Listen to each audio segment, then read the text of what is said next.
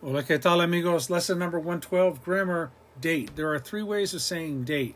There's la cita, the date that you go on with another person. It also means appointment. Your pareja is your date, the person you go out with. This is mi, mi pareja.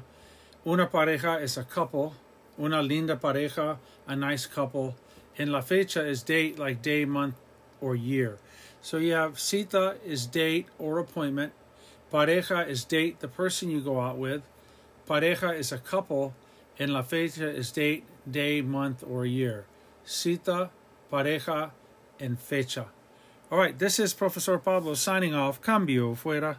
Hola, ¿qué tal, amigos? Lesson number 112 grammar date. There are three ways of saying date. There's la cita, the date that you go on with another person. It also means appointment. Your pareja is your date, the person you go out with. This is mi, mi pareja. Una pareja is a couple. Una linda pareja, a nice couple.